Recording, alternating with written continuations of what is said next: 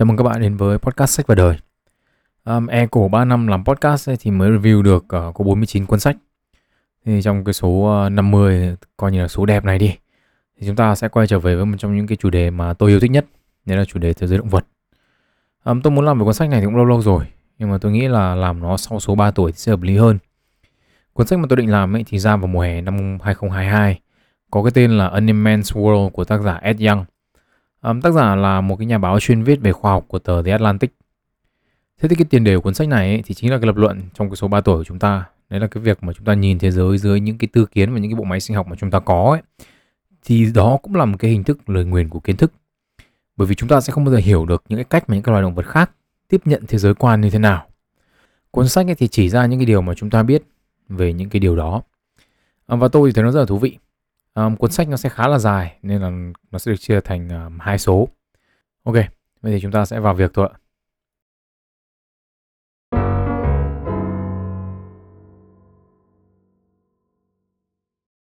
Trước khi đi vào nội dung chính của số ngày hôm nay thì chúng ta sẽ đến một cái khái niệm uh, có tên là Umwelt. Đây là cái khái niệm xuyên suốt trong cả cái phần này và phần lần sau.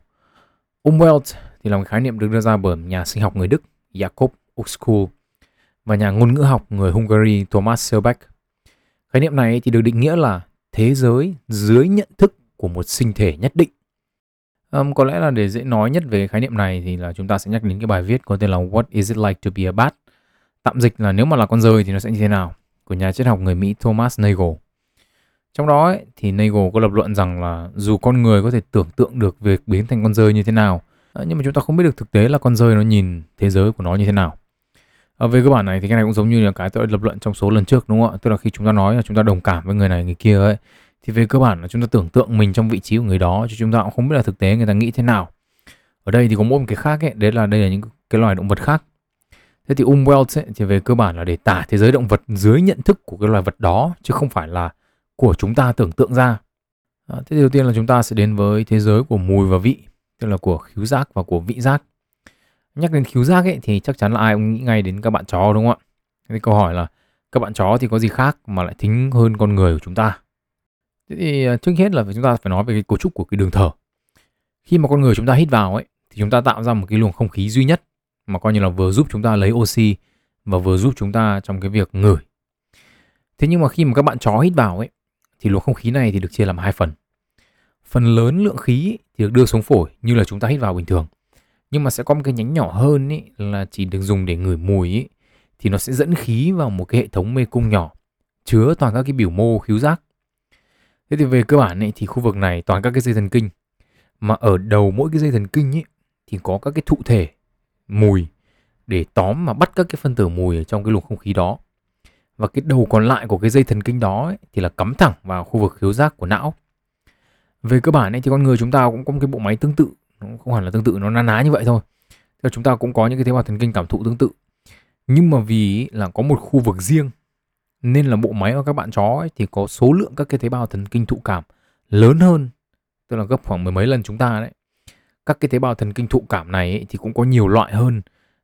Tức là cái số lượng loại thì khoảng gấp đôi của con người. Và cái khu vực khiếu giác ở não ấy thì nó cũng lớn hơn tức là về cơ bản là cái cách hoạt động của chúng ta thì cũng na ná như thế chỉ là các bạn ấy có cái bộ máy của các bạn ấy nó lớn hơn nó đa dạng hơn cái sự phân biệt ấy giữa cái việc là chỉ có một cái duy nhất cái đường vừa hít oxy vào và vừa sử dụng để uh, ngửi ấy. Thì ở loài người ấy và của các bạn chó là có cái bộ máy riêng ấy có một cái đường thở riêng ấy thì nghe thì nó đơn giản thôi nhưng mà trên thực tế ấy, thì đây là một cái yếu tố mà dẫn đến cái sự khác biệt rất là lớn vì chỉ có đúng một cái đường cho cả không khí lẫn mùi ấy, nên là khi chúng ta thở ra ấy thì là chúng ta tống khứ luôn tất cả những cái phân tử mùi này ra khỏi cơ thể. Nên là về bản chất ấy, thì trải nghiệm mùi của chúng ta là những trải nghiệm mang tính gián đoạn.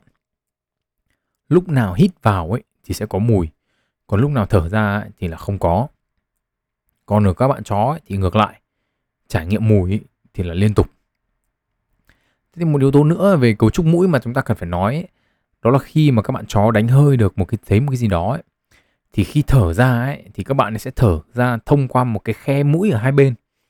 Tức là bạn nào mà nhà mà có chó ấy hoặc là hàng xóm mà có thì có thể sang mượn để xem. Thì khi các bạn nhìn ấy thì các bạn sẽ thấy là mũi của các bạn chó sẽ có hai cái cánh hai cái khe ở bên cạnh ấy. Và khi thở ra ấy, thì các bạn sẽ thở ra ở cái đường đó. Chính vì thế là ngay khi khi thở ra ấy thì các bạn chó cũng vẫn có thể cho phép không khí đi vào. Tức là cái không khí này thì nó sẽ mang theo các cái à, phân tử mùi. Chính với cái phần cứng như thế thế nên ra là các bạn chó thì tính hơn chúng ta rất là nhiều. Nghiên cứu cho thấy thì là các bạn chó có thể phân biệt được giữa anh chị em sinh đôi thông qua mùi này. Có thể phát hiện được hướng của một người đi sau khi ngửi khoảng 5 bước chân. Ngoài ra ấy, thì các bạn chó có thể phát hiện được bom này, các loại ma túy này, các chất cấm này, bom mìn này, người mất tích này, tiền mặt bị giấu này, hoặc là các bệnh về nông nghiệp. Và thậm chí là đánh hơi được cả cái việc là tỷ lệ đường máu thấp và cả các khối u nữa. Thế thì ở đây thì chúng ta sẽ có cái Umwelt đầu tiên khác biệt với cái thế giới quan của chúng ta.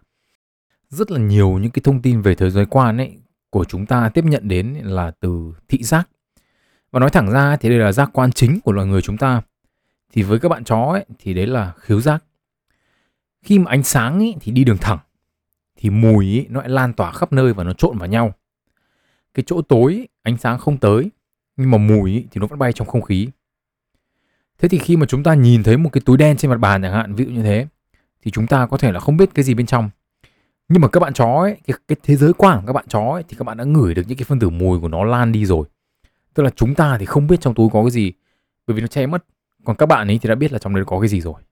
Và như thế thì trong cái thế giới quan của chúng ta ấy, thì những gì bên trong cái túi thì có thể được coi là ẩn số. Còn với các bạn chó cũng đứng ở đúng cái vị trí của chúng ta ấy, thì cái, cái bên trong cái túi không phải là ẩn số một tí nào cả. À, không những thế thì khi mà chúng ta tắt đèn ấy thì ánh sáng biến mất. Nhưng mà có cái gì mà nó dịch chuyển ấy thì mùi của nó vẫn còn vương lại. Đúng không ạ? Khi mà chúng ta rời khỏi một căn phòng ấy thì chúng ta không để lại cái bóng ma của mình để người khác nhìn thấy. Nhưng mà mùi thì có. Và như thế thì với cái chú chó ấy thì chú có thể nhận thức được cả quá khứ. Có nghĩa khi đi vào phòng rồi ấy, thì cái bạn chó đó sẽ nhận ra là có ai đó vừa đã ở đây và đã di chuyển sang chỗ khác. Mà khi chúng ta chưa vào được đến nhà chẳng hạn nhé, thì các phân tử mùi của chúng ta đã phát tán vào không khí. Thế thì tức là các bạn chó cũng nhận thức được cả tương lai gần. Đúng không ạ? Tức là chúng ta sắp sửa đi vào nhà. Thế thì trong khi thế giới quan của chúng ta ấy là những cái khoảnh khắc nối tiếp nhau liên tục, thì với các bạn chó, thế giới là bao gồm cả quá khứ gần, cả hiện tại và cả tương lai gần quá thú vị, đúng không ạ nhưng mà chó ấy thì không phải là loài duy nhất mà cuộc sống xoay quanh mùi. Một loại động vật khác cũng khá thân thuộc với chúng ta đó là các chú voi.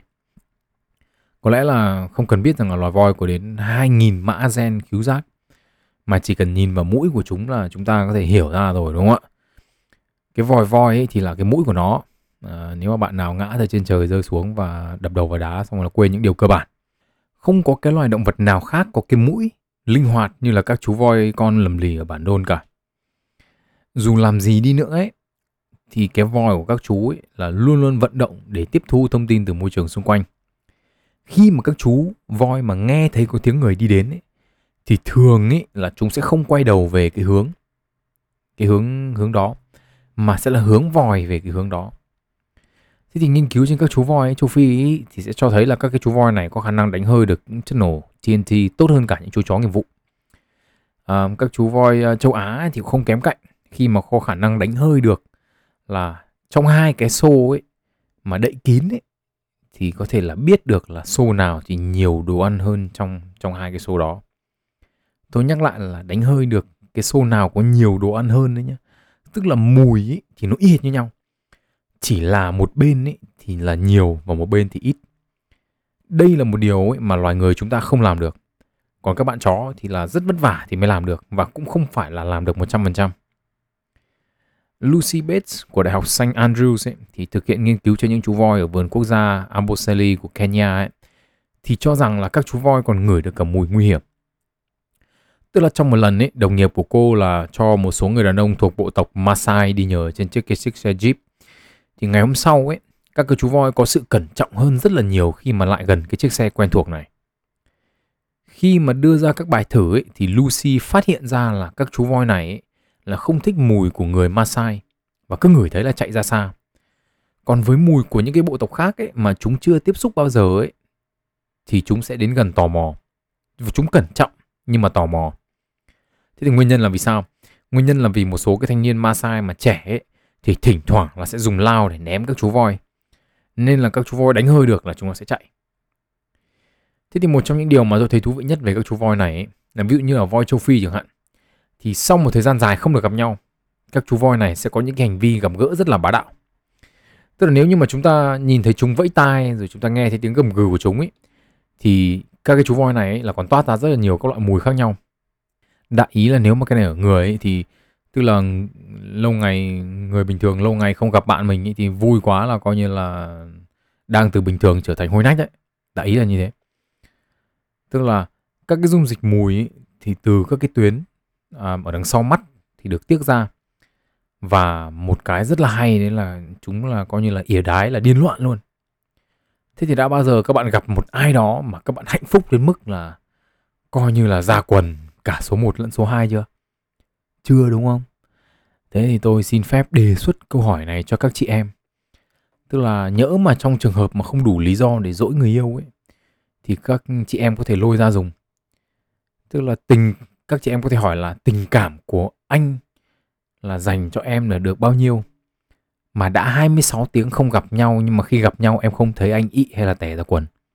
Đấy có nghĩa là anh yêu em là không bằng một con voi và người yêu nó. Thế thì điều này ở cái cái loài voi là nó rất quan trọng. Bởi vì trong cả nước tiểu và phân của chúng ấy, thì đều có rất là nhiều các cái mùi khác nhau chứa đựng rất là nhiều những cái thông tin khác nhau.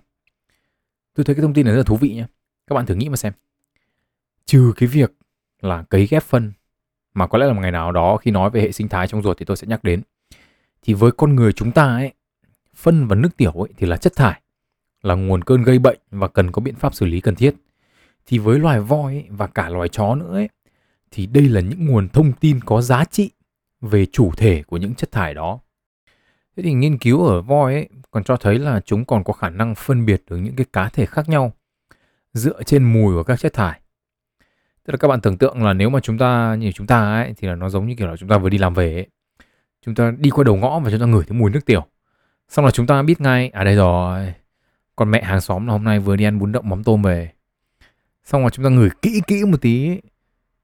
cái mùi đúng cái mùi nước tiểu đấy thì có khi nó lại ra à có khi đây cũng là cái quán bún đậu mình hay ăn kiểu như vậy Beth Rasmussen ấy, là một nhà sinh hóa với cái số lượng nghiên cứu về các cái mùi của voi là lớn nhất trên thế giới thì nhận định rằng là loài voi ấy có thể sử dụng trí nhớ về mặt hóa học, tức là các loại mùi khác nhau của thế giới xung quanh nó để di cư, tức là mùi của địa hình này, của phong cảnh này, cho đến các con đường mòn này, các cái nguồn chất khoáng và các loại muối này, mùi của các con sông và mùi của cả cây cỏ. Khi mà cái chuyển mùa nó diễn ra để làm những cái dấu mốc cho những cuộc di cư của chúng. Chả thế mà những cái chú voi khi mà trở về Angola sau cái cuộc chiến tranh ở châu Phi ấy thì có thể tránh hàng triệu những quả mìn được chôn dưới lòng đất.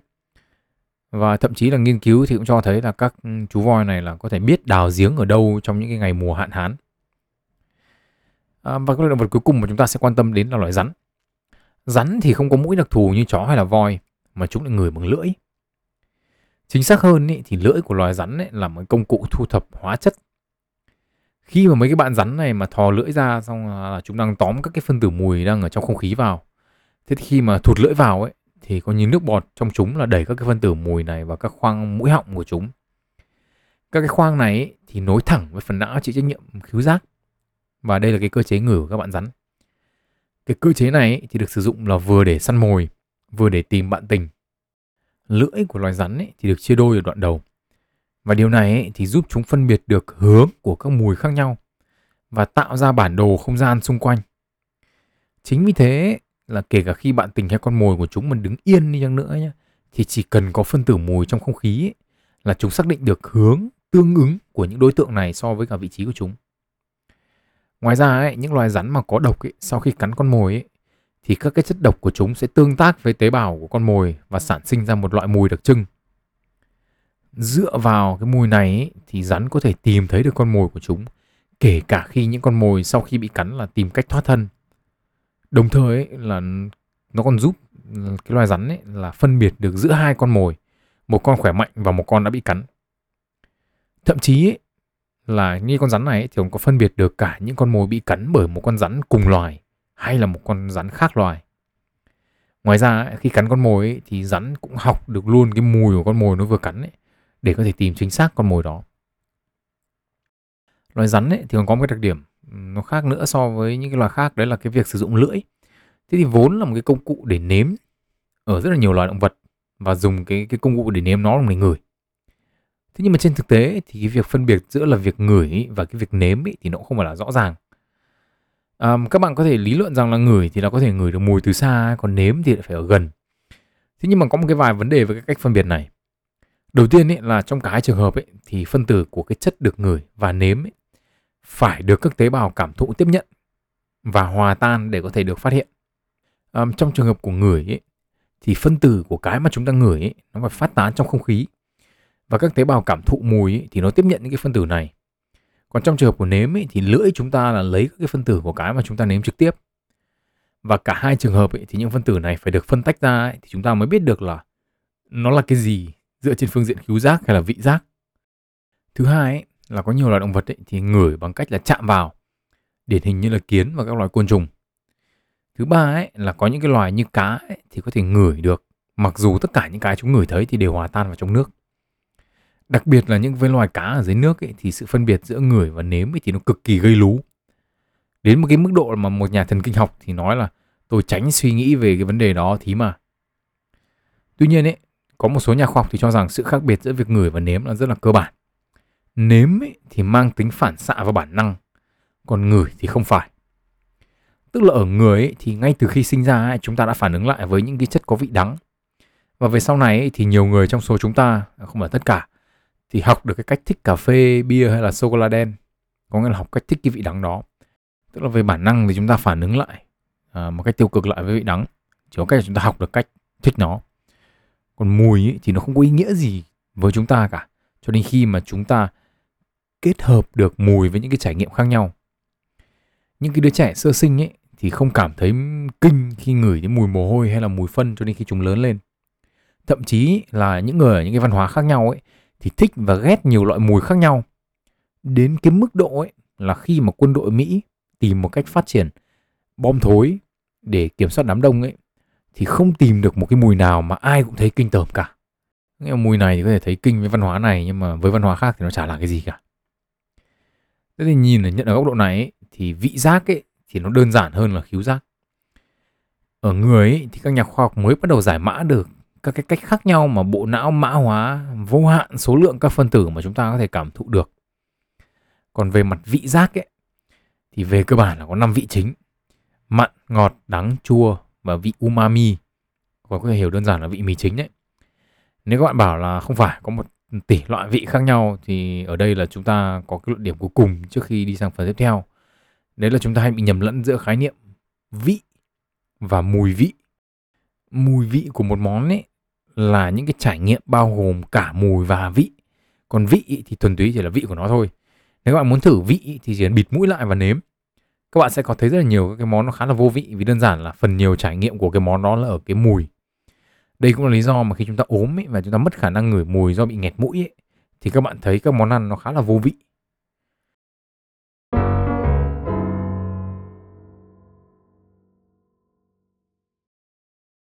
Tiếp theo thì chúng ta sẽ đến với ờ, nửa đầu của thị giác và những cái biến thể của nó trong thế giới động vật. Nửa sau thì chúng ta sẽ nhắc đến trong số tiếp theo. Đầu tiên thì chúng ta sẽ đến với loài nhện nhảy. Loài nhện nhảy thì có bốn cặp mắt tất cả. Trong đó thì có hai cặp mắt giữa, ở giữa là to nhất và khả năng nhìn tốt nhất trong mấy cái cặp mắt đó. Mỗi mắt của các cái bạn nhện này thì là một cái ống kính dài với cái thấu kính ở đằng trước và võng mạc thì ở cuối cái ống đó cái phần thấu kính ấy, tức là phần mắt của các bạn ấy mà chúng ta nhìn thấy ấy, thì là cố định nhưng mà cái ống ở đằng sau ấy thì nó có thể di chuyển và nhìn mọi thứ xung quanh để cho dễ hiểu thì các bạn cứ tưởng tượng là thay vì chúng ta cầm cái đèn pin chúng ta soi vào những cái chỗ ta muốn nhìn ấy thì chúng ta cầm cái đèn pin chúng ta cố định cái phần bóng đèn và chúng ta thay đổi cái hướng chiếu sáng ấy bằng cách chúng ta xoay cái phần tay cầm. Thế thì điều này cho phép các bạn nhện quan sát con mồi ấy mà cơ thể thì tĩnh hoàn toàn 100% không phải di chuyển cả cái phần thấu kính của mắt. Loài người chúng ta thì khác đúng không ạ? Khi mà chúng ta nhìn ý, thì đồng tử của chúng ta di chuyển. À, thế thì tôi thì nghĩ đây là một cái cơ chế được tiến hóa để cho phép các chị em là lườm người yêu. Và các bà vợ là phát hiện ra các ông chồng mình đang đi soi gái. Thế thì cặp mắt chính to nhất của loài nhện nhảy này ấy, thì nhìn tốt và có khả năng di chuyển linh hoạt. Nhưng mà cái tầm nhìn ấy thì nó không rộng. Chính vì thế mà những cặp mắt phụ trợ xung quanh ấy, thì có tác dụng là bổ trợ và mở rộng tầm nhìn cho các bạn nhện. Ví dụ như là nếu một con ruồi bay ngang qua ấy, thì những cặp mắt phụ trợ này ấy, sẽ nhìn thấy trước. Và nó sẽ báo vị trí để cặp mắt chính biết là phải soi ở đâu. Nhưng mà đây ấy, thì mới là điều thú vị này. Nếu những cái cặp mắt phụ trợ này ấy, mà bị che mất ấy, thì các bạn nhện này không còn khả năng theo dõi những vật di chuyển nữa. Chắc chắn là chúng ta sẽ khó mà tưởng tượng được điều này đúng không ạ? Không phải là vì không phải chỉ là do chúng ta không có nhiều mắt như thế đâu, mà đơn giản là vì hai chức năng là nhìn và theo dõi chuyển động với chúng ta ấy, có cảm giác là không thể tách rời. Ở loài nhện là nhảy ấy, thì hai chức năng này được tách biệt đến nỗi là mỗi một chức năng ấy, thì chỉ tồn tại ở những cặp mắt khác nhau mà thôi. Các nhà nghiên cứu ấy, thì chỉ ra được rằng là cặp mắt chính nằm ở giữa ấy, thì nhận biết được các hình khối, nhìn được màu và soi được rõ các vật thể. Còn các cặp mắt phụ ấy, thì có thể theo dõi được chuyển động và có khả năng điều hướng sự chú ý của các bạn nhện. Để hiểu rõ hơn ấy, về những cái ví dụ khác về mắt trong thế giới động vật ấy, thì có lẽ em điều cần làm là chúng ta tìm, tìm hiểu về những nguyên tắc cơ bản trong việc tiếp thu ánh sáng trong cái thế giới động vật. Nhìn chung ấy, thì các nhà khoa học thì đều đồng tình với nhau về cái tính chất kép của ánh sáng. Còn được biết dưới cái tên là khái niệm lưỡng tính sóng hạt, tức là ánh sáng ấy thì vừa là sóng điện từ vừa là hạt photon mang các mang năng lượng. Thế thì mặc dù là có nhiều hình thái mắt khác nhau ấy, nhưng mà điểm chung ấy của các cái cơ chế nhìn ấy thì là một cái loại protein có tên là opsin. Opsin thì có một người bạn thân tên là chromophore. Chromophore ấy thì thường được chuyển hóa từ vitamin A và có khả năng hấp thụ năng lượng từ các hạt photon. Thế thì khi mà chromophore hấp thụ năng lượng từ các hạt photon ấy, thì chúng biến đổi hình dạng và khiến cho opsin thay đổi hình dạng theo. Khi mà opsin thay đổi hình dạng ấy, thì chúng cũng kích hoạt một chuỗi các phản ứng hóa học mà kết thúc bằng việc là một tín hiệu điện được truyền qua các tế bào thần kinh. Đây là gọi là quy trình gọi là đơn giản hóa của cách mà ánh sáng được cảm nhận ở các cái sinh thể. Các cơ quan cảm thụ ánh sáng ấy thì thường là mắt là rất đa dạng trong thế giới động vật ấy, vì ánh sáng mang đến thông tin từ môi trường xung quanh bằng nhiều cách khác nhau. À, nhà sinh học Dan Eric Nielsen ấy, thì nói rằng là mắt ấy, thì được tiến hóa qua bốn giai đoạn khác nhau với độ phức tạp tăng dần. Đầu tiên ấy, thì chỉ là những cái tế bào thô sơ cảm thụ ánh sáng rất là cơ bản như ở một số loài động vật thuộc cái chi thủy tức thuộc ngành ruột khoang. Các cái tế bào cảm thụ ánh sáng này ấy, thì chỉ có nhiệm vụ duy nhất là xem xem có sự hiện diện của ánh sáng hay không mà thôi. Và trong điều kiện ánh sáng yếu hoặc không có ấy, thì chúng sẽ sẵn sàng vũ khí của mình để đốt con mồi. Vì con mồi của chúng ấy, thì đêm mới mò ra đường kiếm ăn. Hoặc là ấy, khi mà chúng cảm thấy có được một cái khoảng tối trong ánh sáng, tức là có bóng của một con nào đấy nó bơi qua ấy, thì chúng sẽ tấn công. À, ngược lại thì chúng ta có loài rắn biển vàng hay còn được biết đến dưới cái tên là rắn biển ô liu ấy thì có những cái tế bào cảm thụ ánh sáng cơ bản này ở đuôi. Và cứ khi nào mà bắt đầu chúng có cảm nhận thấy anh có ánh sáng ấy, thì chúng lẩn đi trốn vì mấy con vẹo này là chỉ sống về đêm thôi. Ở giai đoạn tiếp theo ấy, thì các cái tế bào cảm thụ ánh sáng có những cái sắc tố đen hoặc là các hình thức khác để cản ánh sáng ở những góc độ nhất định. Điều này ấy, thì cho phép sinh thể nhận biết được hướng của ánh sáng chứ không chỉ đơn thuần là có ánh sáng hay không. Những cấu trúc này ấy, thì vẫn là còn quá đơn giản để được các nhà khoa học công nhận là giống như mắt. Một ví dụ của giai đoạn này trong thế giới động vật ấy là loài bướm đuôi én màu vàng của Nhật. Những con bướm đuôi én vàng Nhật ấy thì có những cái tế bào cảm thụ ánh sáng này ở trên cơ quan sinh dục của chúng và được con đực sử dụng ấy để đưa dương vật vào đúng âm đạo của con cái và được con cái sử dụng ấy để đẻ trứng lên đúng bề mặt của lá cây. Ở giai đoạn thứ ba ấy, thì những cái sắc tố đen này được ghép vào nhóm và sinh thể thì có thể sử dụng những cái thông tin ánh sáng thu về được từ các góc khác nhau để tạo thành hình ảnh thế giới xung quanh. Rất nhiều nhà khoa học ấy thì cho rằng đây là giai đoạn mà sự cảm thụ ánh sáng trở thành thị giác. Và rất là nhiều các loài động vật ấy có cái tế bào cảm thụ ánh sáng ở giai đoạn này ấy, thì được coi là có khả năng nhìn. Với những cái động vật mà có thể đơn giản hơn ấy, của giai đoạn 3 này ấy, thì khả năng nhìn thế giới xung quanh của chúng không rõ ràng. Chủ yếu ấy là được sử dụng để tìm nơi trú ẩn hoặc là nhận biết được địa hình thế giới xung quanh. Thế nhưng mà với những cái thực thể phức tạp hơn ấy, thì xuất hiện những cái yếu tố như kiểu thấu kính và khả năng phóng đại hình ảnh dẫn đến việc là thế giới quan trở nên rõ ràng hơn. Những xung đột và việc chọn bạn tình cũng có thể diễn ra ở khoảng cách lớn hơn. Những kẻ săn mồi có thể nhìn thấy con mồi ở khoảng cách xa hơn, dẫn đến những cuộc chạy đua vũ trang về mặt tiến hóa ở nhiều loài động vật khác nhau. Và điều này ấy, thì là một trong những yếu tố chính dẫn đến việc bùng nổ à, về đa dạng sinh học trong khoảng 541 triệu năm về trước. Giai đoạn thứ tư ấy, và là biến thể phức tạp nhất và mắt của loài người chúng ta là được là coi như là một trong những ví dụ trong nhóm này. Cụ thể ấy, là mắt loài người chúng ta vượt xa các loài động vật khác trong khoản soi các chi tiết từ xa. Ví dụ như các nhà khoa học tính được rằng trong một ngày trời sáng, những người mắt tinh thì có thể nhìn thấy được sọc đen trắng của con ngựa vằn ở khoảng cách 200 mét. Thì sư tử ấy, thì chỉ có thể nhìn rõ được như chúng ta ở khoảng cách khoảng hơn 80 mét. Còn linh cẩu ấy, thì là ở khoảng cách 45 mét. Ở thời điểm bình minh và hoàng hôn ấy, thì tất cả những cái khoảng cách đó chỉ còn lại một nửa. Thì đây là lúc những cái loài săn mồi như kiểu sư tử và linh cẩu đi săn. Chính vì vậy là những cái vạch đen trắng của ngựa vằn ấy, thì không thể nào là ngụy trang được. Vì mấy con mà săn mồi ấy, ở cái thời điểm mà chúng nó đi săn ấy, thì toàn những con mù dở thôi. Và chúng nó sẽ nghe thấy tiếng cũng như là ngửi thấy mùi của ngựa vằn trước khi mà chúng nó nhìn thấy những cái vạch đen trắng đấy. Thế thì để so sánh thị lực của các loài động vật với nhau ấy, chúng ta phải có một cái hệ đo lường chung. Về cơ bản ấy, thì các cái bài kiểm tra thị lực ấy, thì nó đo khả năng phân biệt hình dạng các vật thể ở một khoảng cách nhất định của mắt. Vấn đề nó nằm ở chỗ là chúng ta không thể bắt các con vật khác ngồi lên ghế, che một bên mắt của nó và bắt nó đọc bảng chữ cái trên tường được. Vì uh, vấn đề chính là nhiều con nó không biết chữ. Chính vì thế, các nhà khoa học thì đo thị lực của động vật bằng một cái khái niệm có tên là cycles per degree, viết tắt là CPD. CPD thì được đo như này. Các bạn giơ thẳng tay ra, giơ thẳng tay của mình ra và giơ ngón cái lên. Thế thì ngón cái của bạn ấy thì nó được tính là khoảng gần một độ trong cái không gian 360 độ xung quanh người bạn. À, bạn có thể nhồi được khoảng 60 đến 70 vạch kẻ đen trắng lên cái móng tay cái đó và vẫn đủ khả năng phân biệt được giữa các vạch màu này với nhau. Còn nhiều hơn là chịu, bởi vì nhiều hơn thì chúng nó hòa hết vào nhau thành cái màu xám xám. Và như thế thì thị lực của loài người của chúng ta ấy, thì rơi vào khoảng 60 đến 70 CPD.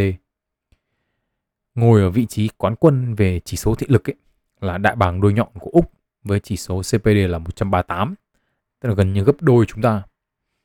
Những cái tế bào cảm thụ ánh sáng của loài đại bàng này ấy, là thuộc hàng hẹp nhất thế giới, cho phép biến mắt của chúng thành những cái màn hình khủng hơn 8K và zoom được một con chuột ở cách một dặm. Thậm chí là chúng nó còn nhìn được cả những cái việc đen tối mà bạn với cả người yêu làm với nhau. Nhưng mà chúng nó không mách bố mẹ bạn bởi vì chúng nó hơi bận. Ngoài ra ấy, thì chúng ta có bạch tuộc với 46 CPD, hiêu cao cổ là 27 CPD, ngựa là 25 và báo đốm ấy là 23 CPD. Sư tử ấy thì là 13 CPD và con số 10 CPD ở người thì được tính là mù. Điểm đáng nói là phần lớn các loài động vật ấy thì nằm dưới mức 10 CPD này, bao gồm một nửa số lượng các loài chim, phần lớn các loài cá và gần như là tất cả các loài côn trùng. Ong mật ấy, thì có số điểm là một, đảm bảo luôn luôn về bét trong các ván ba cây. Nhà sinh học chuyên nghiên cứu về các giác quan Eleanor Case thì nhận định rằng con người chúng ta ấy, thì không phải là đỉnh cao trong thế giới động vật trong bất kỳ giác quan nào. Nhưng mà về thị giác thì chúng ta cũng khá là ok la. Đây thì là điểm mạnh của con người, nhưng mà cũng là một kiểu lời nguyền của kiến thức. Nó khiến chúng ta giả định rằng nếu chúng ta nhìn được ấy, thì các loài động vật khác cũng như vậy. Và nếu như một cái gì đó thu hút ánh nhìn của chúng ta ấy, thì nó cũng thu hút ánh nhìn của các loài động vật khác. Tuy nhiên điều này là không đúng. Thế thì nguyên nhân vì đâu mà mắt của các loài động vật khác không được như con người? Trong một vài trường hợp ấy, thì là do giới hạn của sự tiến hóa. Độ phân giải thấp của mắt ấy, của một số loài ấy, thì đã bị khóa cứng ở cấu trúc mắt. Và ví dụ điển hình là ở côn trùng và các loài động vật giáp xác. Những cái cấu trúc này ấy, thì được tiến hóa từ nhiều triệu năm về trước và vẫn còn lại cho đến tận bây giờ. Trong những trường hợp khác ấy, thì là do cái giá phải trả. Có một đôi mắt xịn sò ấy, thì có cái giá khá lớn về mặt sinh học. Ví dụ như là loài đại bàng đuôi nhọn ở Úc ấy, thì cho chúng ta thấy là mắt của các loài động vật có thể tinh tường hơn với độ phân giải cao hơn bằng cách là có những cái tế bào cảm thụ nhỏ hơn và xếp được nhiều tế bào cảm thụ hơn trên cùng một diện tích mắt so với những loài khác.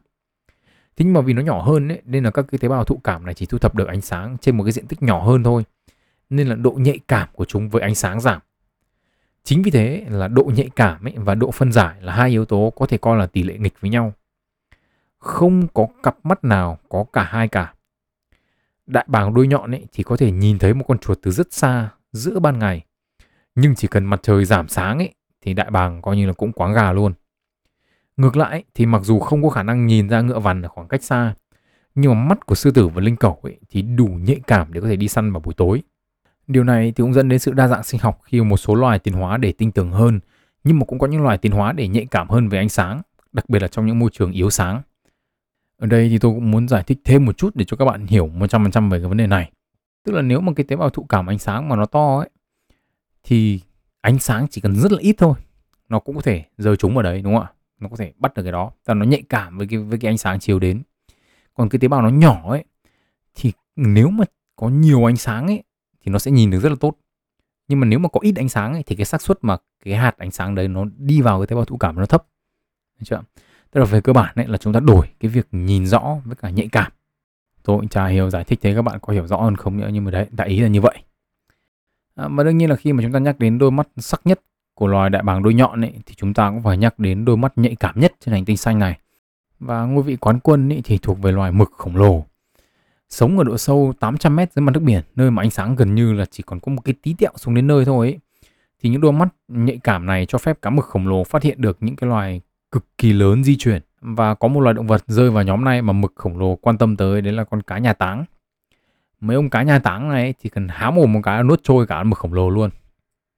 Và có cái đôi mắt đủ nhạy cảm để có thể phát hiện được mấy con vẹo mồm to này thì là yếu tố mang tính chất sống còn với loài mực khổng lồ. À, và có lẽ để nói về sự đặc biệt trong mắt của thế giới động vật ấy, thì có lẽ chúng ta không thể không nhắc đến con sò điệp. Vâng các bạn không nhầm đâu chính là con sò điệp mà chúng ta hay nướng lên để ăn đấy ạ tùy thuộc vào từng loài ấy, nhưng mà số lượng mắt của một chú sò điệp thì có thể lên đến 200 tức là bộ mắt này của sò điệp ấy thì thường được xếp dọc theo cái viền vỏ, nhưng mà nằm ở phía trong. Chỉ riêng việc là có mắt ấy là sò điệp đã khác so với những người họ hàng thân mềm hai vỏ, như kiểu là trai và hàu rồi. Mỗi một cái mắt ấy của sò điệp ấy thì nằm ở cuối một cái xúc tu di động, và mỗi mắt ấy thì có một cái đồng tử. Và ánh sáng ấy thì đi qua cái đồng tử này, đi vào một cái gương cong. Tất cả những cái gương con con ở cuối cái xúc tu này ấy, thì được xếp để phản chiếu ánh sáng đến những cái võng mạc của mấy cái bé bé sò này. Và mỗi một mắt ấy thì có hai võng mạc và có hàng nghìn các cái tế bào cảm thụ ánh sáng ở trên đó. Có một bộ mắt khá phức tạp ấy nhưng mà cuộc sống của những cái chú sò điệp này thì khá đơn giản. Tức là bình thường thì các chú chỉ nằm chơi dưới đáy biển thôi ăn những cái loại đơn bào bé tí xíu bơi qua. Chỉ khi nào bị đe dọa ấy, thì các chú mới có thể phát hiện ra được mối nguy hiểm và bơi đi mất. Thế thì nhà nghiên cứu sinh học biển uh, Daniel Spicer đưa ra một cái thí nghiệm mà ông đặt tên là sò điệp TV. Ông buộc mấy cái chú sò điệp này lên một cái ghế bé tí xíu. Xong cũng bật một cái TV cũng bé tí xíu lên. Và cho các cái chú sò này xem ảnh được tạo ra bởi máy tính của đồ ăn mà các chú hay ăn. Uh, nó như kiểu tteokbokki hay là trà sữa gì đó. Sau đó ông phát hiện ra là nếu như hình ảnh đủ lớn và di chuyển trên màn hình đủ chậm ấy thì các cái chú sò này sẽ có phản ứng như là chúng chuẩn bị được ăn như thật. Thế thì giả thiết của Daniel ấy là thị lực của những chú sò này thì khác hẳn với chúng ta. Mặc dù ấy, sò điệp thì có rất là nhiều mắt, nhưng mà chúng không thể tổng hợp được tất cả những cái hình ảnh chúng thu về để thành một cái bức tranh toàn diện như chúng ta. Bởi vì bộ não của chúng quá là đơn giản. Ngược lại, mặc dù mỗi mắt thì có thể thu về hình ảnh rất là rõ nét, nhưng mà nhiệm vụ của chúng thì chỉ đơn giản là báo cho các chú sò điệp này là có cái gì đang di chuyển trong khu vực đó hay không mà thôi. Chúng ta có thể hiểu nôm na như kiểu là đưa cho đứa trẻ con một cái thiết bị điện tử phức tạp ấy. Nó chỉ được dùng để xem youtube thôi nhưng mà bản chất cái thiết bị đó thì làm nhiều hơn như thế. Ờ, vài triệu năm nữa sò điệp của tiến hóa để có được cái bộ não phức tạp hơn và sử dụng được tối đa những cái con mắt của chúng hay không ấy. Thì còn phụ thuộc vào việc chúng ta có đẩy nốt chúng đến uh, tuyệt chủng như kiểu chúng ta đã làm với rất là nhiều những cái loài động vật khác hay không. Um, ở một cái diễn biến khác ấy, thì chúng ta có đôi mắt của các bạn chim với những cái chức năng khác hoàn toàn. Ví dụ như ở loài kiền kền ý, thì hai mắt được đặt hai bên đầu để có thể nhìn được toàn bộ không gian ở hai bên. Nhưng mà điểm mù ý, thì lại là phía trên và phía dưới. Chính vì điều này ý, mà khi bay ý, thì chúng chỉ nhìn được không gian ở bên dưới thôi và thường xuyên đâm đầu vào các cái tua bin gió. Điều này thì khá là dễ hiểu bởi vì trong suốt lịch sử phát triển của loài chim này ý, thì chưa có cái vật thể nào cố định mà lại to mà cao như thế cả. À, loài diệc thì ngược lại. Chúng có thể nhìn được 180 độ nhưng mà theo chiều thẳng đứng. Chính vì thế nên khi đứng thẳng ấy, mắt hướng ở phía trước ấy, thì chúng nó vẫn nhìn được cá đang bơi dưới chân mình. Mắt các bạn chim ấy, thì còn khác là người chúng ta ở cách sắp xếp khu vực tập trung hình ảnh. Cụ thể ấy, là khi chúng ta đọc một cái gì đó ấy, thì khu vực tập trung của chúng ta là di chuyển theo dòng chữ và khu vực tập trung của cả hai mắt ấy, thì nằm ở cùng một điểm. Tuy nhiên ấy, ở nhiều loài chim ấy, thì những khu vực này lại hướng ra ngoài Và việc hai mắt ở hai bên đầu như kiểu loài gà chẳng hạn ấy thì chúng muốn nhìn kỹ một cái gì ấy, thì chúng ta phải chúng phải xoay đầu ra bên cạnh, hướng một mắt vào cái chỗ cần nhìn, sau đó lại quay đầu bên kia, sau lại nhìn bằng cái mắt còn lại. Và chúng phải nhìn bằng từng mắt một. Chính vì thế nên là khi mà các bạn gà đang tìm hiểu một cái gì đó ấy, thì đầu nó sẽ xoay xoay xoay xoay sang hai bên ấy để có thể nhìn bằng cái vùng tập trung hình ảnh của cả hai mắt. Ở một số loài chim săn mồi như đại bàng, chim ưng và kền kền ấy, thì chúng lại có những hai vùng tập trung ở cùng một bên mắt. Loài cắt lớn ấy, thì còn có một mắt nhìn rõ hơn mắt còn lại. Chính vì thế nên khi mà chúng lao từ trên xuống bắt con mồi ấy, thì chúng không bay thẳng vào con mồi đâu, mà chúng bay theo đường xoắn ốc thấp dần để là chúng ngắm con mồi 100% bằng cái mắt nhìn rõ hơn. Ở những loài như kiểu bò hay là một số cái loài à, gia súc khác ấy thì cái tầm nhìn là toàn bộ xung quanh đầu chúng và khu vực tập trung hình ảnh ấy, thì không phải là hình tròn như chúng ta đâu, các loài chim đâu mà là những cái đường dọc thẳng. Những cái loài động vật có thị lực tương tự ấy là những cái loài mà có môi trường sống bằng phẳng như kiểu thỏ này, chuột túi đỏ hay là nhện nước. Một số loài khác như ở voi, hà mã, tê giác, cá voi và cá heo ấy thì có hai hoặc ba khu vực tập trung hình ảnh trên mỗi mắt thay vì một như chúng ta hay là hai như các loài chim. Nguyên nhân ấy, thì có thể là vì những loài này không thể quay đầu nhanh được. Nên ra là cứ phải có nhiều nhìn cho, cho chắc cốp. Và đến đây thì tôi sẽ kết thúc cả phần 1 trong cái chương thế giới dưới con mắt của các loài động vật. Trong số tiếp theo ấy, thì tôi sẽ nói nốt phần còn lại của cái thị giác, tức là nhìn màu sắc và một số những cái cách khác nữa mà các loài động vật nhận thức về môi trường xung quanh chúng. À, nếu các bạn nào mà cảm thấy hào hứng với những gì được nghe về thế giới quan hoặc chỉ đơn giản là thấy mình thật nhỏ bé thì chào mừng các bạn đến với podcast sách và đời. Hẹn gặp lại các bạn trong những số tiếp theo và chúc các bạn một ngày tốt lành.